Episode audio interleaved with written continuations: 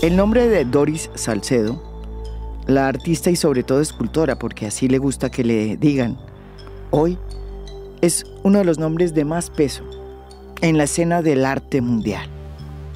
Su obra y ella misma han ido esculpiendo la historia de Colombia en los últimos 30 o 40 años. La obra de Doris Salcedo refleja los problemas de nuestra arquitectura democrática, nuestras historias incompletas y fragmentadas, y le da espacio a esos seres que habitan en la periferia de la vida. Ella dice que no es artista, sino escultora, y que su escultura y su arte está siempre al servicio de las víctimas.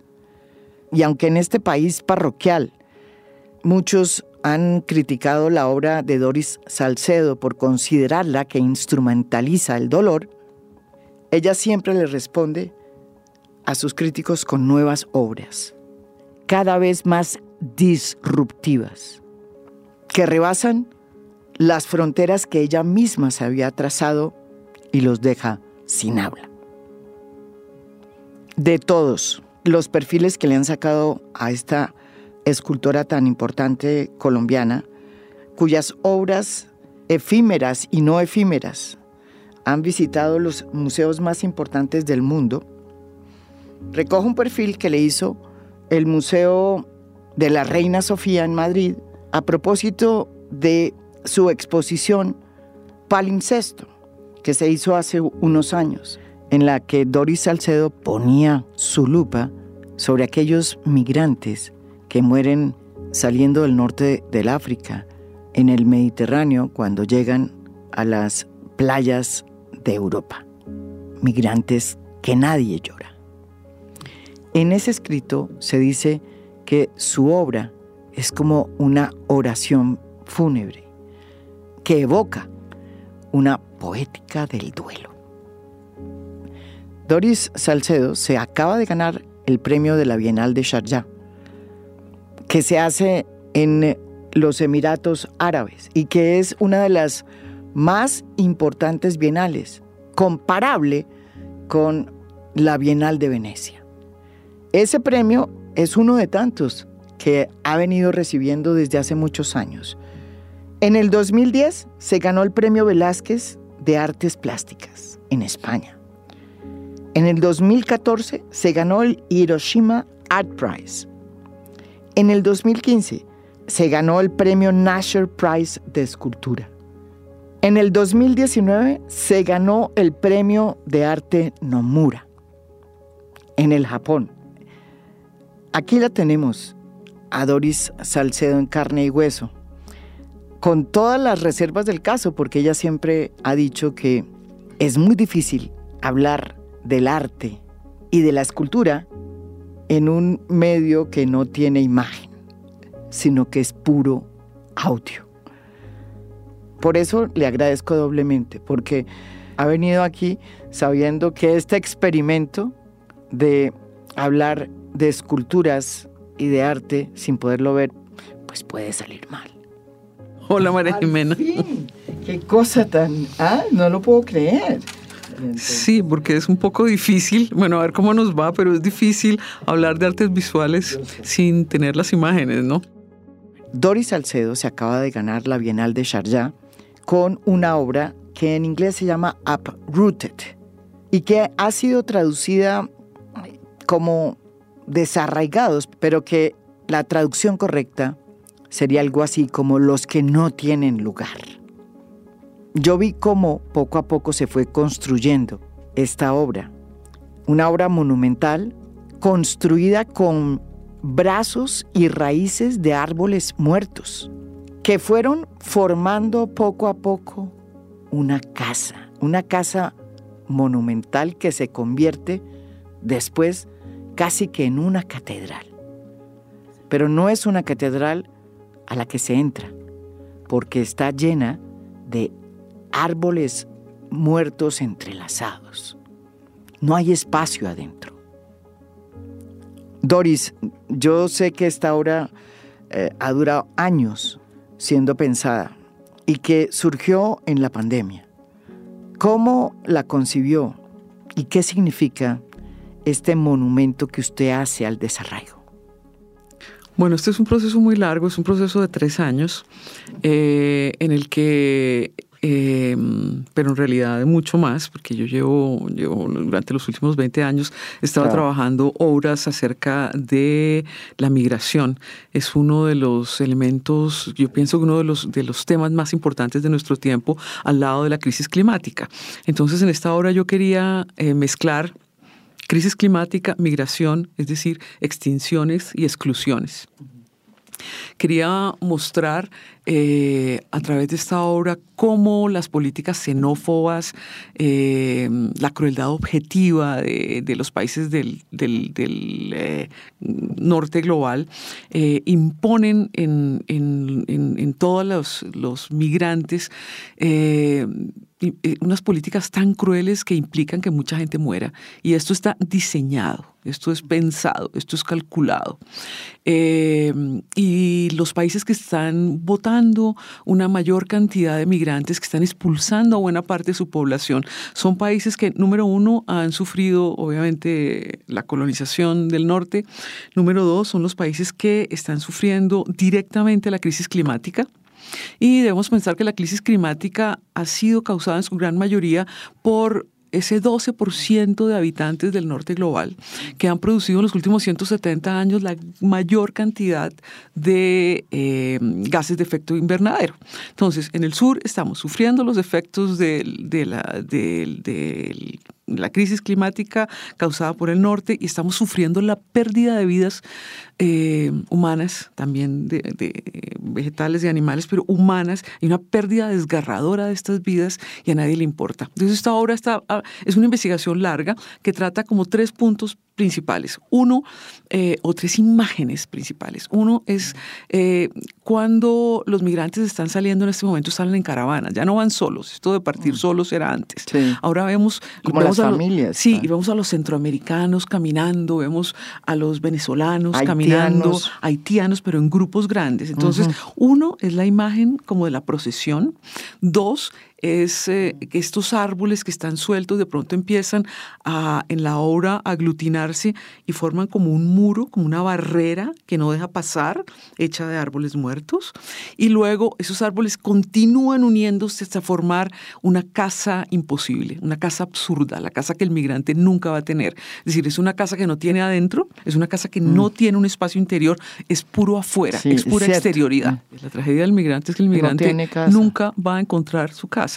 Es decir, está expulsado de su lugar de origen, de su hogar, la trayectoria es brutal, ya sea cruzando el desierto en África o ya sea cruzando el Mediterráneo o sea pasando de México a Estados Unidos, son lugares, son no lugares, son sitios donde que están hechos para que la gente muera, entonces la gente no puede habitar esos lugares y luego cuando los pocos que logran cruzar, porque dejan cruzar algunos, porque de todas formas se necesita ese trabajo barato, Europa y Estados Unidos necesitan ese trabajo barato, entonces dejan dejan que algunos lleguen. Y sin embargo, esos que llegan nunca son bienvenidos, nunca pueden habitar ese lugar. Entonces, eh, Europa, Estados Unidos, la tierra prometida, el centro, es ese lugar la habitan solamente ellos, los europeos o los gringos. Nosotros los demás estamos habitando esa zona fronteriza, esa exterioridad, y así algunos de nosotros lleguemos allá, continúan habitando la exterioridad porque eh, a pesar de que, de que eh, el planeta redondito es tan pequeño, eh, hay unos que somos los, los marrones y los negros, vamos a ser siempre ilegales en esos lugares. Entonces, por, eso es pura exterioridad lo que esta obra está señalando. Esta obra eh, se fue de Colombia en cuántos containers y de dónde sacó esos árboles. Los árboles, bueno, la pandemia yo la estaba pasando en Boyacá y simplemente estábamos viendo la cantidad de árboles que mueren y, tuve eh, entonces la, idea de, de, hacer esta obra con esos árboles muertos, eh, que de paso me gusta notar que eh, al bosque no se le debe sacar nada, ni siquiera los árboles muertos. Dado que se sacaron esos árboles muertos, en este momento estamos terminando esta semana una reforestación de 3.750 árboles para devolverle al bosque lo que se le sacó. Entonces, también hay un proyecto de reforestación que va, que va ligada a la elaboración de la obra. Eh, esta es una obra eh, monumental, es una obra que tiene como 32 metros de largo e iba en 20 contenedores. Bueno, es, una obra grande, es una instalación grande, pero yo pienso que es importante que las obras sean contundentes porque la, realidad que está señalando es desgarradora. Mm. Tenemos uno de cada siete seres humanos en el planeta está en ese momento eh, desplazándose, ya sea desplazado interno o cruzando, o cruzando fronteras, eh, pero es un billón de seres humanos en, movilidad y sin embargo toda la, sociedad sedentaria los ve como, como unos parias. Usted recibió el premio a la Bienal de Sharjah junto con dos artistas bastante jóvenes que además representan este nuevo movimiento del arte que viene del sur global. Toda una nueva mirada de lo que significa ser artista y de lo que debe pretender el arte, y que se contrapone a lo que significa y representa el norte global. Como Doris ha dicho que no se puede hacer un podcast hablando de esculturas porque no se ven, pues les voy a dar solamente una muestra de lo que hace una de las artistas que ganó el premio de la Bienal de Sharjah con Doris Salcedo. Jaira Wahid, una mujer canadiense joven que es de ascendencia saudí. Oigan su obra.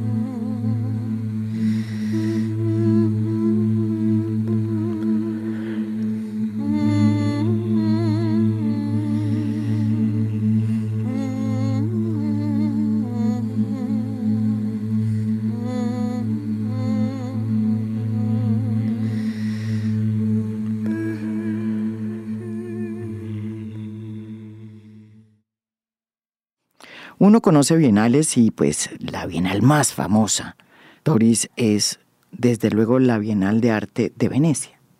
¿Cómo pondría usted esta Bienal de Sharjah, cuyo premio acaba de recibir?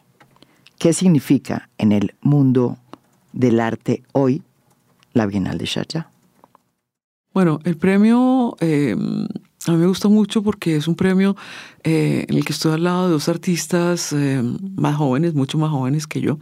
Eh, una artista que se llama Hara Wahil, que presenta una obra bellísima, una obra sonora en la que rescata las canciones que las mujeres palestinas le cantaban a los hombres que estaban en las cárceles israelíes, pero además en esas canciones se encriptaban mensajes.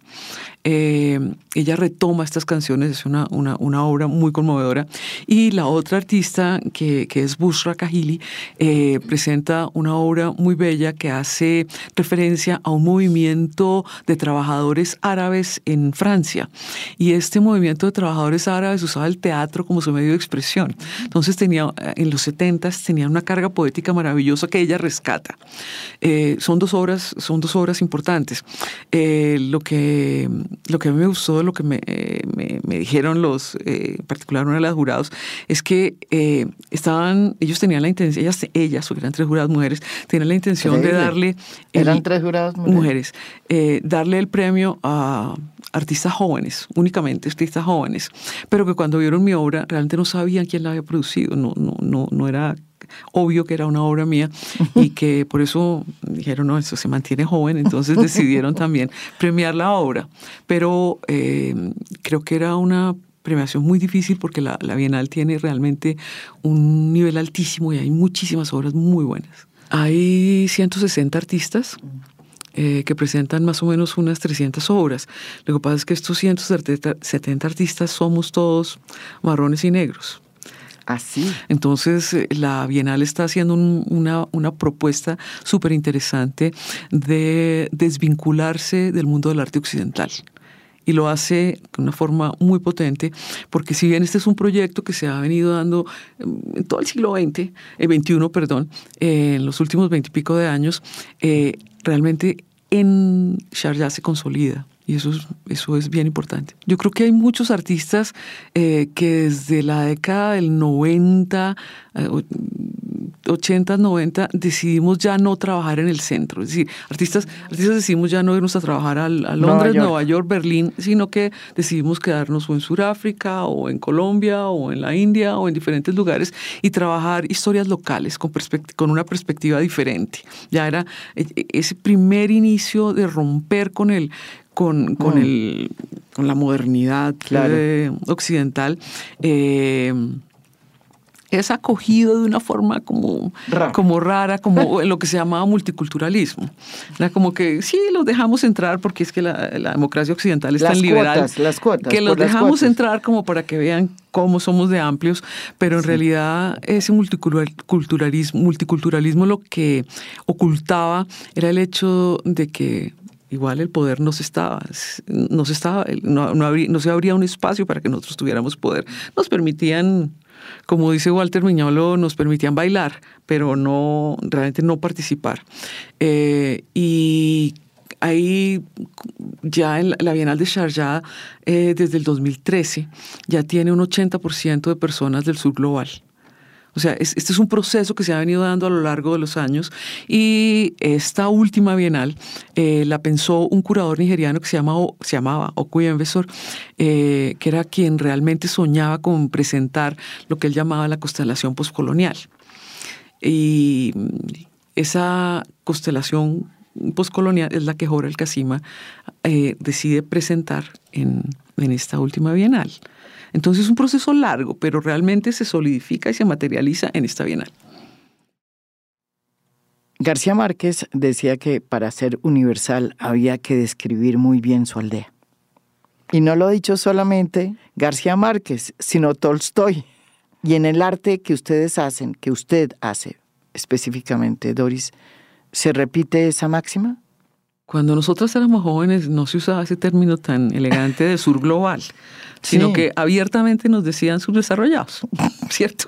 Entonces, nosotros nos educamos pensando en que éramos subdesarrolladas, tenemos un pensamiento subdesarrollado, una narrativa subdesarrollada, una historia subdesarrollada y evidentemente un arte subdesarrollado.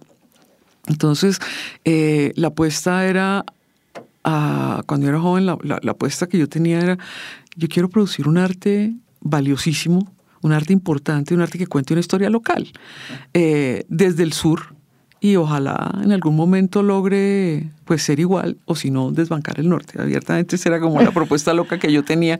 Pero, pero lo está logrando. Pero, sí, pero eso es un proyecto colectivo. Sí, Entonces se lo están logrando. Exacto, se logran los artistas de Sri Lanka, de Sierra Leona, de Pakistán, de, eh, todo, de, todo el planeta. Están, estamos trabajando eh, para lograr esa meta, es decir, es historias locales cada cual cuenta su historia, cada cual cuenta lo que le interesa. Por eso a mí me interesa contar la historia de las víctimas en Colombia o a nivel internacional la, condición de, de, los desplazados, de los, de los migrantes. Eh, estamos estamos trabajando en, en, ese, en ese proceso de desvincularnos de, del proyecto del arte universal, eh, que hago un paréntesis, no solo nos llamaban eh, subdesarrollados, sino que en la, universidad nosotros estudiábamos una historia que se llama Historia del Arte Universal. y la historia del arte universal eran hombres blancos, punto. ¿no? Entonces, eh, lo interesante es ver cómo ya no se puede hablar de una historia del arte universal, sino que tiene que ser pluriversal, porque viene de muchos centros. Entonces se está produciendo arte en Colombia, en Buenos Aires, en Brasil, en Sri Lanka, en Ghana, en todas partes. Y ya ya no somos solamente periferia, porque ya logramos, por ejemplo, eh, una bienal tan importante como la Sharjah que rivaliza, pero de manera muy contundente con la, con la Bienal de Venecia, por ejemplo, mm, que es la Bienal del Estado-Nación y toda esta Bienal convencional. La de la historia universal. La de la historia universal. Entonces, por eso es tan interesante ver cómo se rompe con esa linealidad. Es decir, nos enseñaron que el Renacimiento era el sumum del arte y que de ahí para abajo seguía pues, todo el arte universal, pero estábamos por fuera. Es decir, toda la historia del arte lo que nos mostraba era una cara radiante, bella, eh, perfecta de los blancos. Entonces las vírgenes eran blancas, de ojos azules, el niño Dios es blanco, Cristo, a pesar de ser semita, el cabello rubio, de ojos azules, y cada vez iba blanqueando, blanqueando, blanqueando, blanqueando. Eh, esa imagen perfecta. Eh, luego la realeza blanca, luego la burguesía blanca, siempre se presentaban esa imagen perfecta y eso era contra la imagen borrada de todos los demás seres humanos.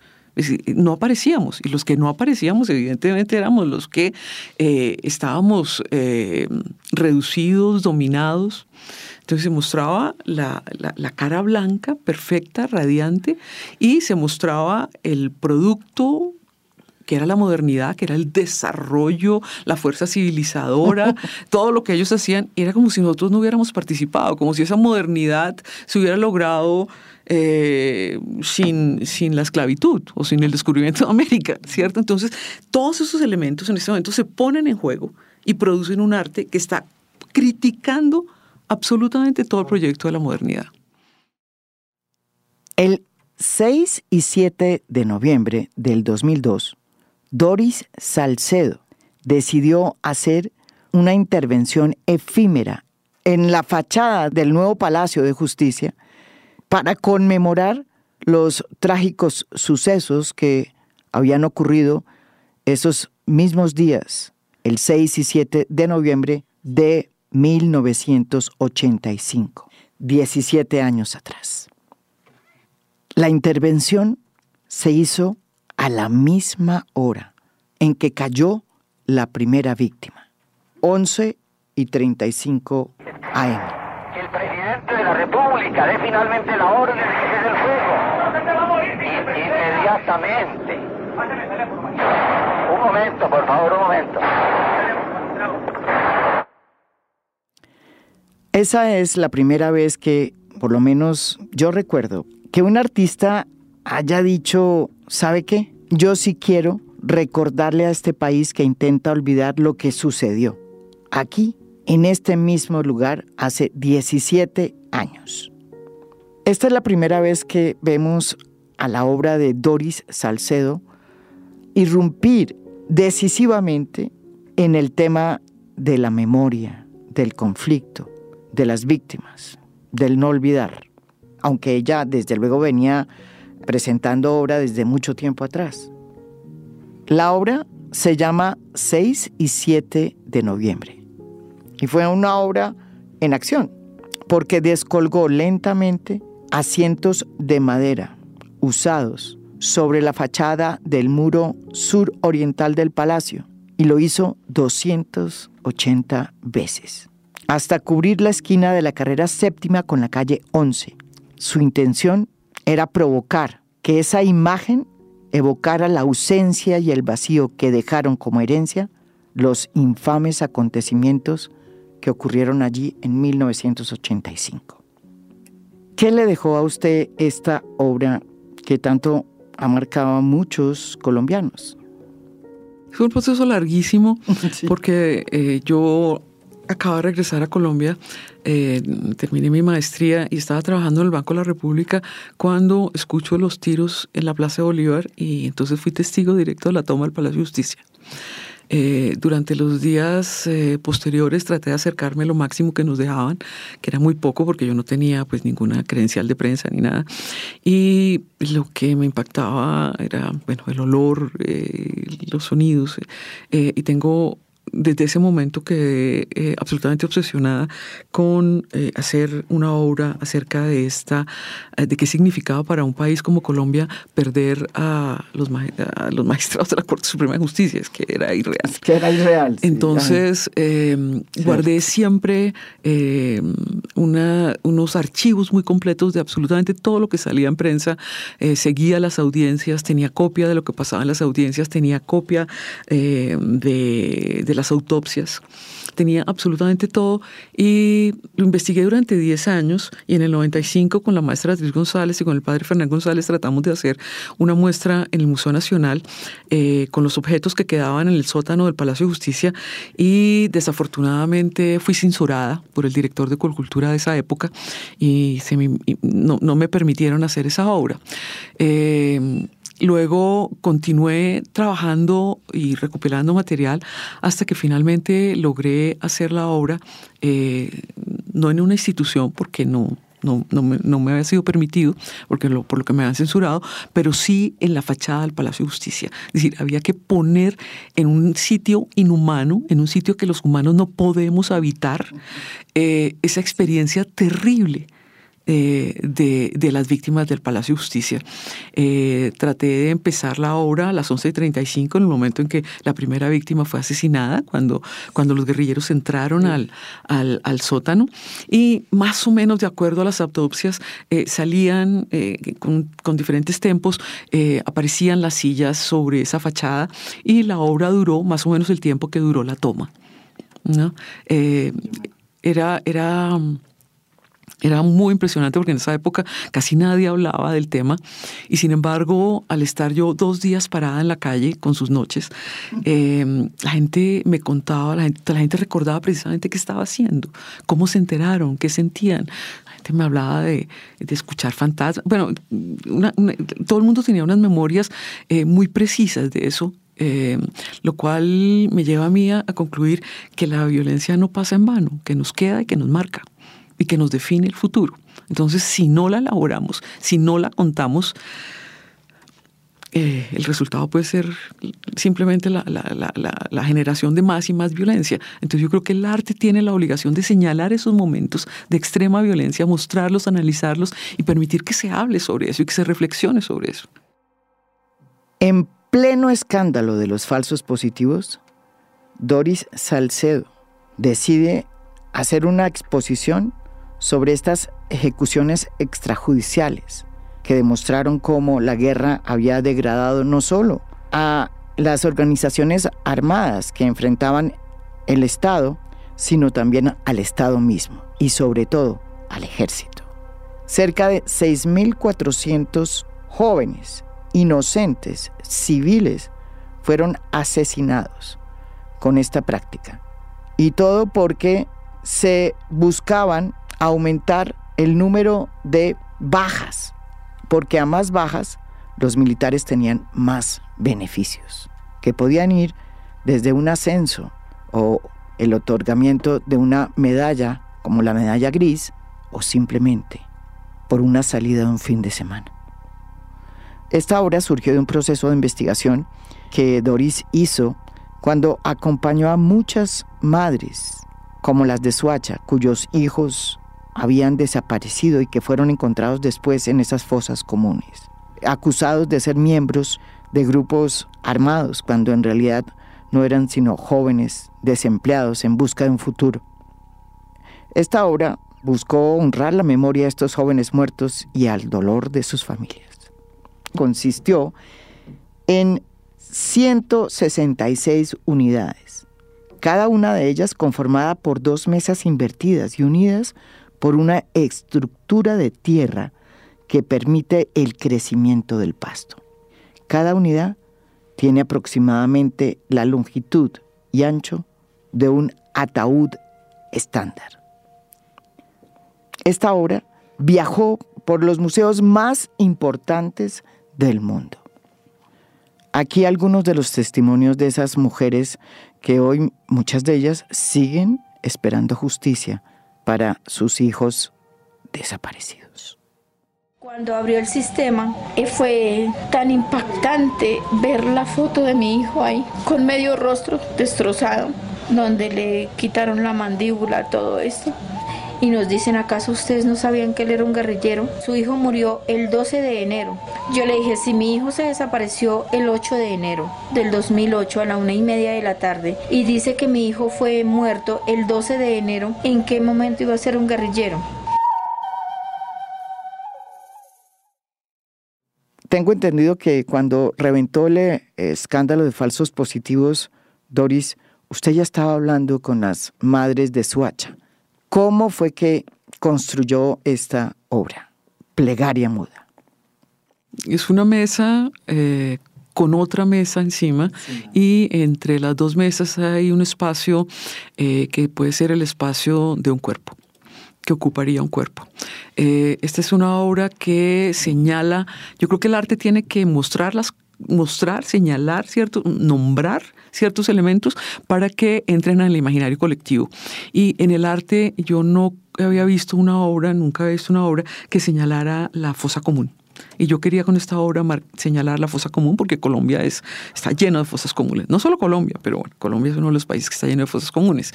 Eh, yo había, estaba, esta es una obra que hice en el 2010 y yo estaba trabajando con las madres de Soacha.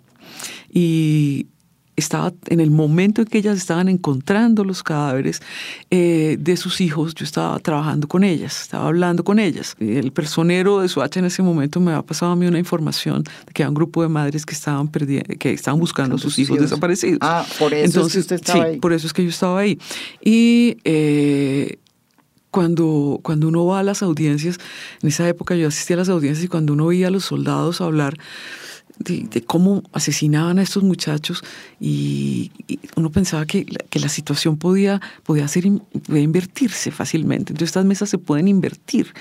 Em, eh, es, es, la guerra civil, es pobre, pobre matando a pobre. Es la esencia de la violencia desde la, desde la Biblia, ¿no? Hermano matando a hermano. A mí nunca me ha gustado el, el, tan renombrado, la tan renombrada frase de, de, Hannah Arendt de la banalidad de la violencia, porque no creo que Eichmann fuera banal. No, yo no. Pero esa, esa, no me gusta, pero en este caso, casi, en este caso sí. Para, para, el caso colombiano sí aplica lo de la banalidad de la violencia.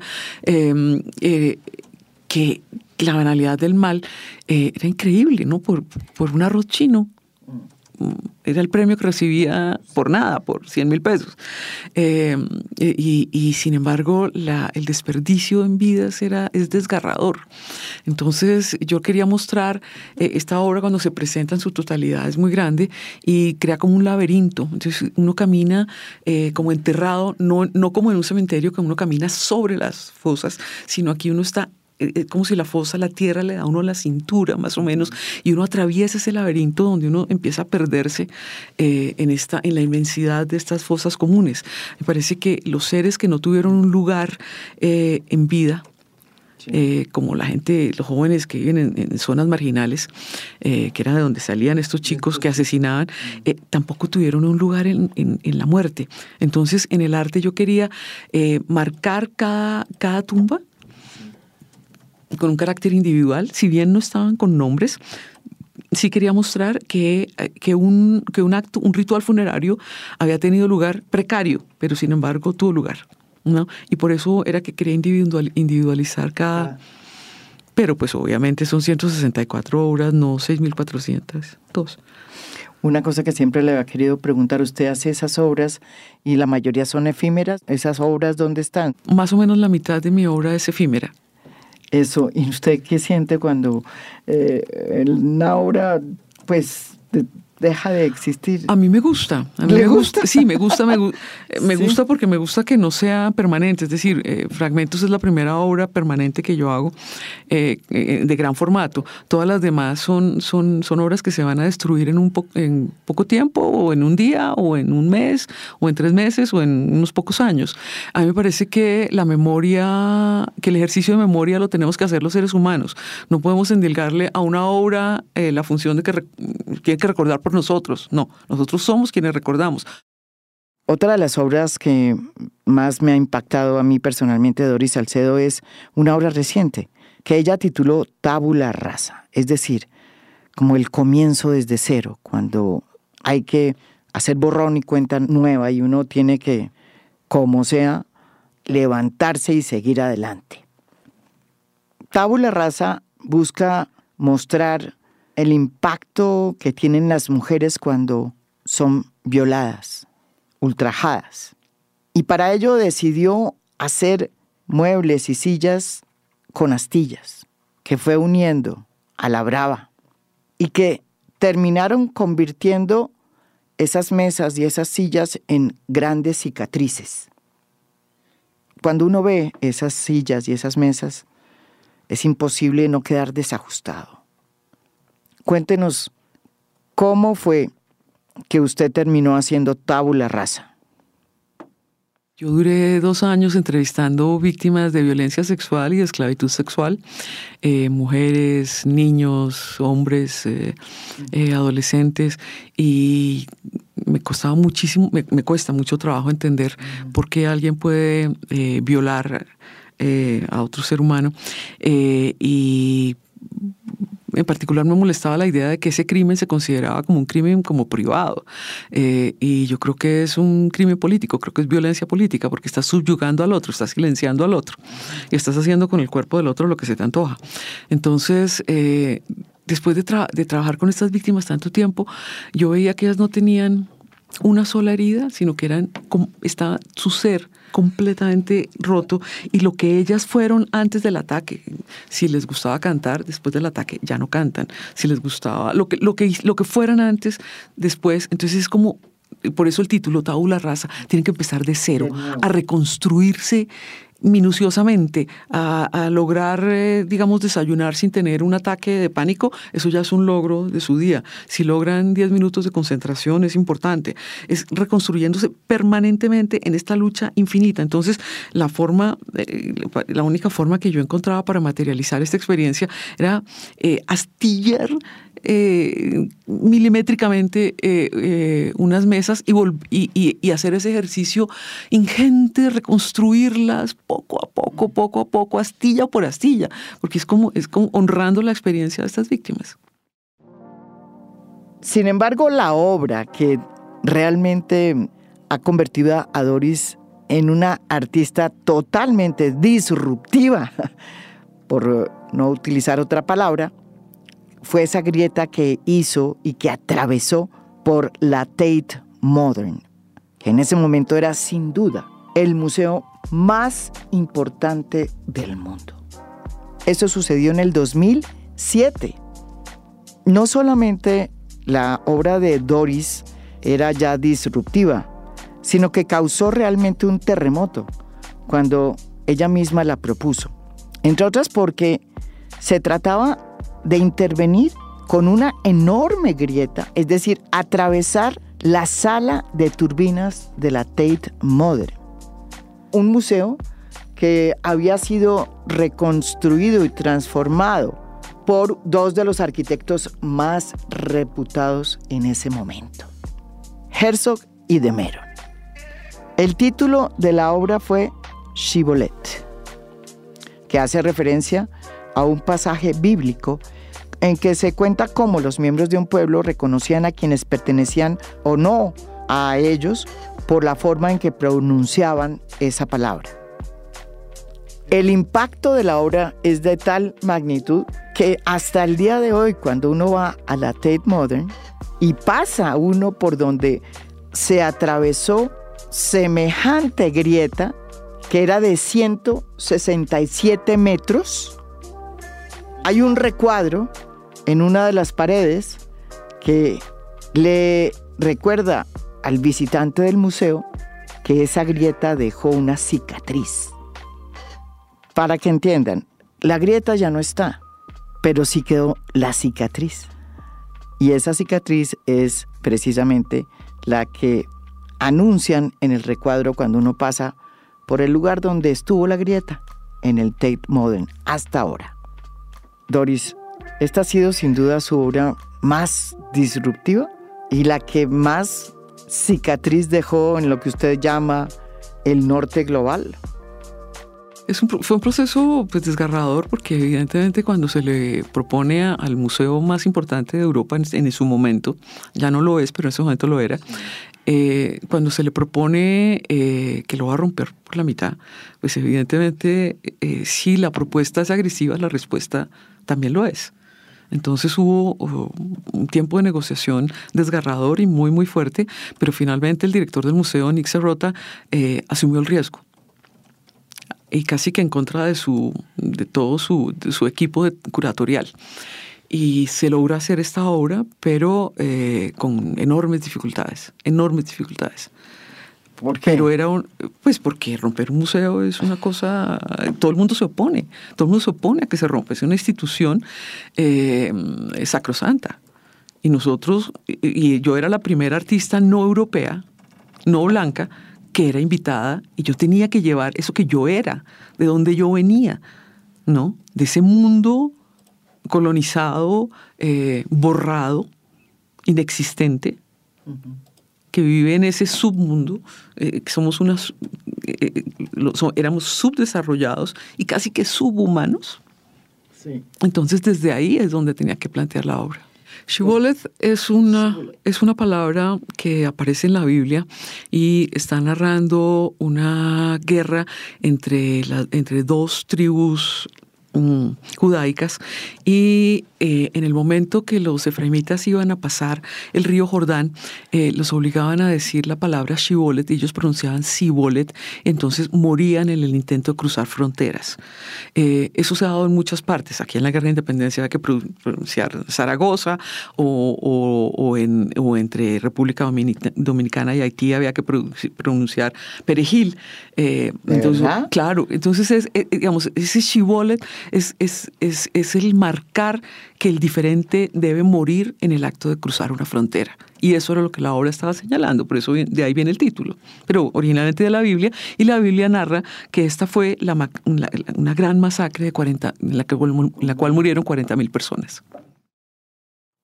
En los últimos años, Doris Salcedo se ha dedicado a hacer obras como Palimpsesto, una obra en que usted aborda de nuevo la indiferencia de la sociedad en torno al sufrimiento y recuerda la cantidad de migrantes que han muerto llegando a las costas del Mediterráneo europeo. También hizo otra obra que muchos recordamos y que de alguna manera se deriva de palimpsesto, o por lo menos eso creemos muchos, y que usted le puso el nombre de Sumando Ausencias.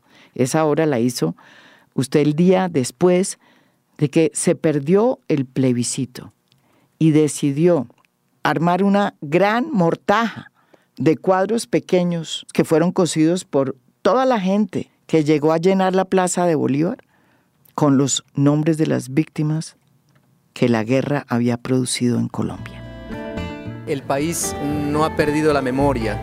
Eh, hay un interés desde el corazón aquí de hombres, de mujeres y de niños y de jóvenes en que las víctimas se hagan visibles a través de estos elementos simbólicos, recordando sus nombres a través de la ceniza y a través de estos elementos que significan eh, la búsqueda de una paz con dignidad, para que las generaciones eh, no vuelvan a repetir esta tragedia que podemos observar a través de estos elementos simbólicos. Todo esto, Doris, para llegar yo creo que también a su obra más contundente, por lo menos hecha aquí en Colombia. Fragmentos, que usted dice que es un contramonumento, y es este lugar que usted decide ponerle como piso las armas fundidas y martilladas después por las víctimas de violencia sexual del conflicto armado en Colombia. Ese piso se vuelve como la base de esta nueva estructura que se crea y que estaba derruida y que hoy acoge a todos los que quieran pensar que en Colombia es posible la paz. En fragmentos hay también un video que recomiendo muchísimo, que es parte de la obra, de este contramonumento, donde las mujeres que fueron víctimas de la violencia sexual en este conflicto armado hablan y cuentan su historia. Eh, la, fundición de arma a mí me trae como una satisfacción. O sea, ¿por qué? Porque si en este país no hubiera armas, no hubiera tantos muertos. ¿Qué significa para usted la obra de Fragmentos? Fragmentos es muy especial para mí, es una obra, tal vez es la obra que yo más quiero. ¿De verdad? Sí, porque tiene, porque es colectiva. A mí no se me ocurrió hacer un monumento se le ocurrió al proceso, a los negociadores del proceso de paz. Entonces, la idea es de otro, no es mía. Las armas eran de las FARC, no mías. Eh, las, las fundieron eh, en Indumil. no yo. Y las forjaron las mujeres víctimas de violencia sexual, no yo. El edificio lo construyó el arquitecto Carlos Granada.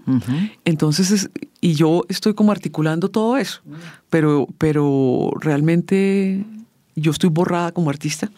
Y en el momento en que otros artistas exponen su obra en fragmentos, el piso desaparece. Entonces, eh, realmente eh, es un, eh, me parece que es una, una posición ideal donde, donde, donde yo no estoy. Por eso es la obra que yo más quiero. es una obra muy difícil, fue una obra muy difícil de hacer.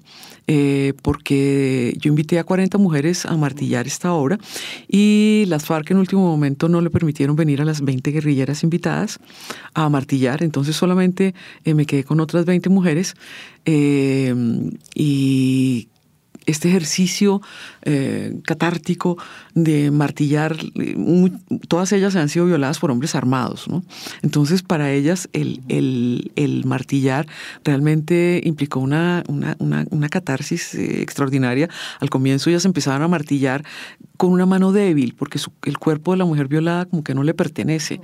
Y poco a poco, en la medida que martillaban, se iban apropiando de su cuerpo y encontraron fuerza física. Encontraron que, que ellas tenían fuerza para ah, dar forma y dar forma al monumento que marcaba un momento histórico importantísimo en Colombia.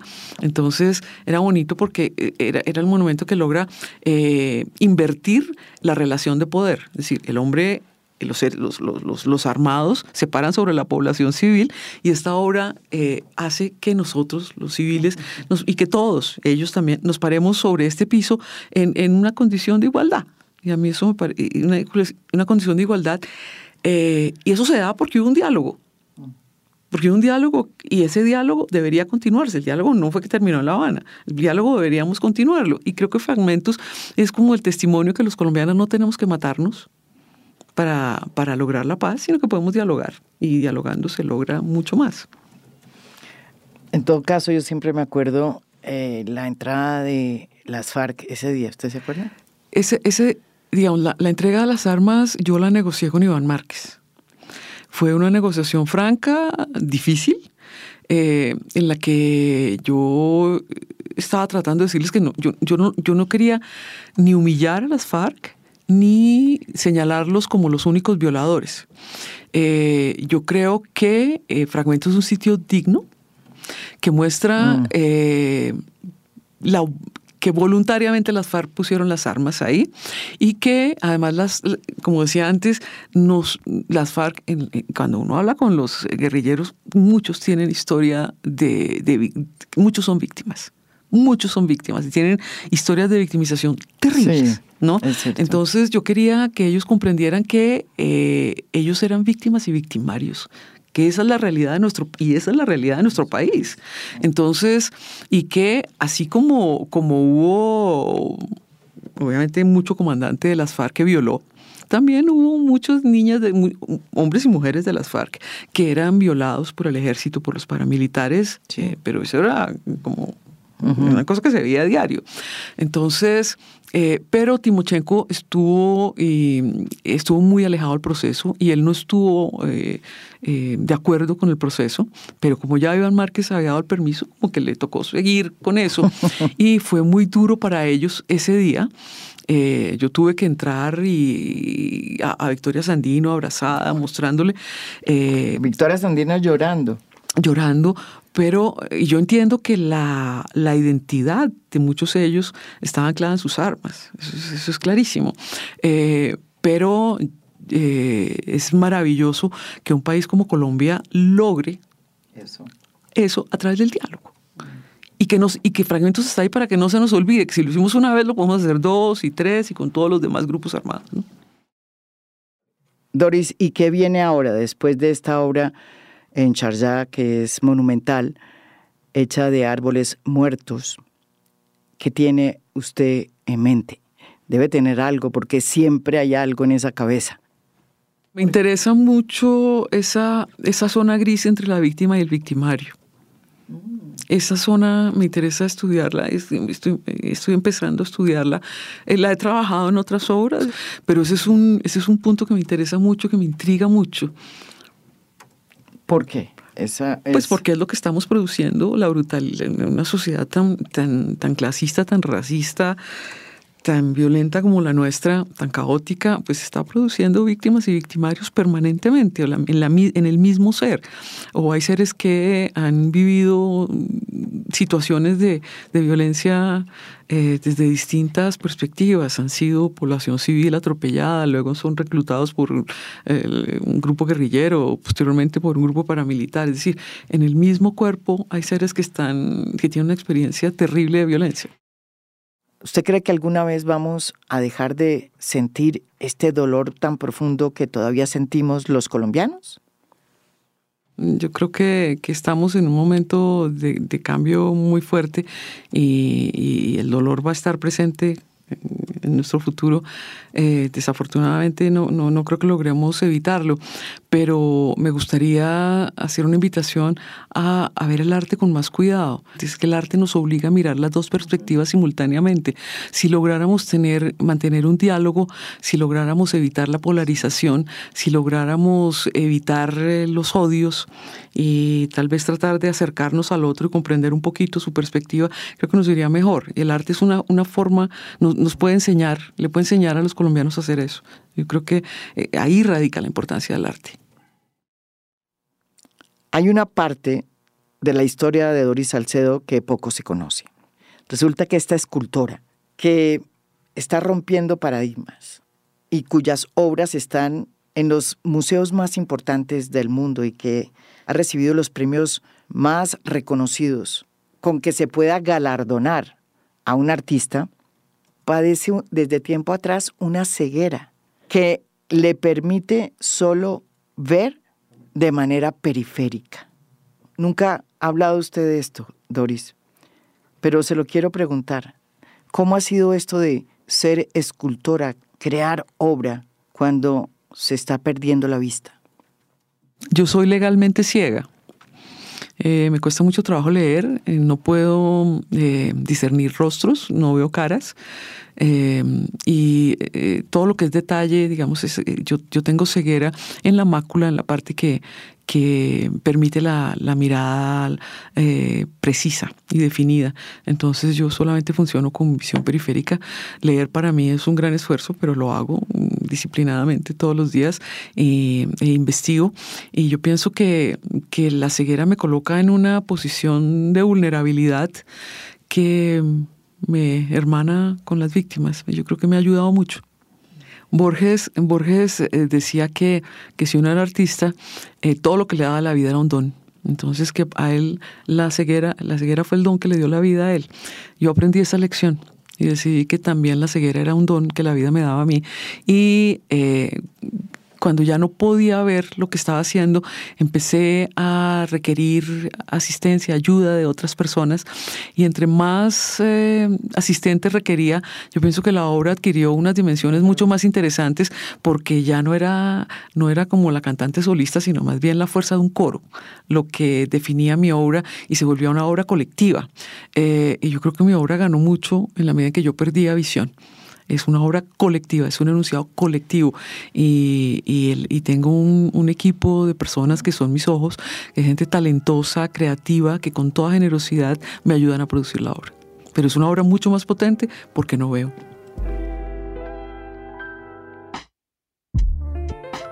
Esto de hablar con una escultora como Doris Salcedo, de una obra que no se puede ver, porque estamos en el mundo del audio, pues fue toda una nueva aventura, debo confesarlo.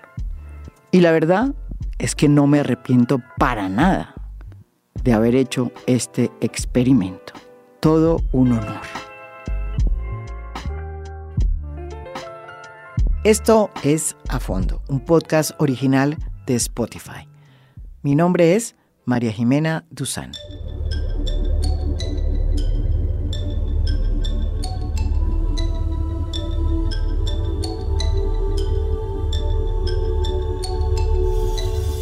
A Fondo es un podcast original de Spotify. Producción general, Lucy Moreno. Editor de contenido, Michael Benítez Ortiz. Postproducción de audio, Daniel Chávez. Y Blue Velvet. Música original, del maestro Oscar Acevedo.